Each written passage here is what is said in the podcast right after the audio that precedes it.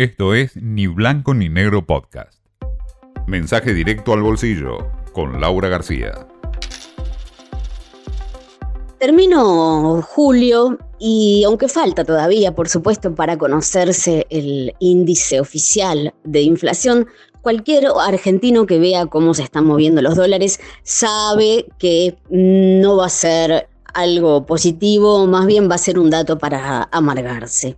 El 6% de junio, que había marcado un retroceso, eh, un desinfle bastante marcado ¿no? en los precios, eh, fue algo muy puntual, muy excepcional, que va a quedar ahí como algo aislado, lamentablemente. Todo indica que julio va a tener un piso de inflación del 7%, y esto es, como decíamos, por la aceleración del dólar.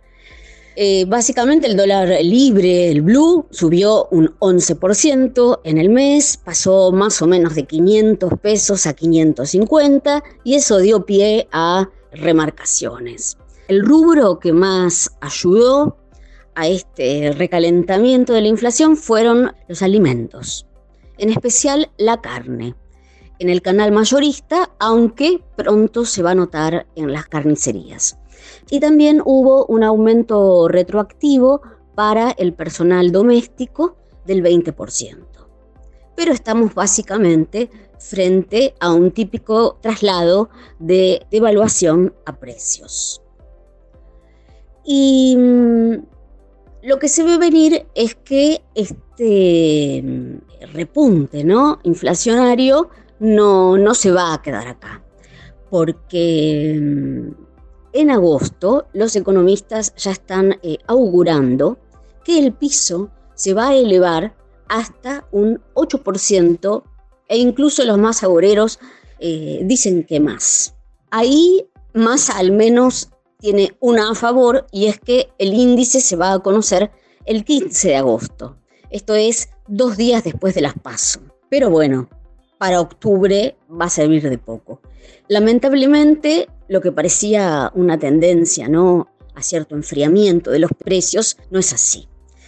Además, pensemos, ¿no? Si efectivamente se da esto que están pronosticando, estamos volviendo a los peores meses del año, a los picos inflacionarios de marzo e incluso al peor mes de, este año, que fue abril, que marcó un máximo de 30 años con 8,4.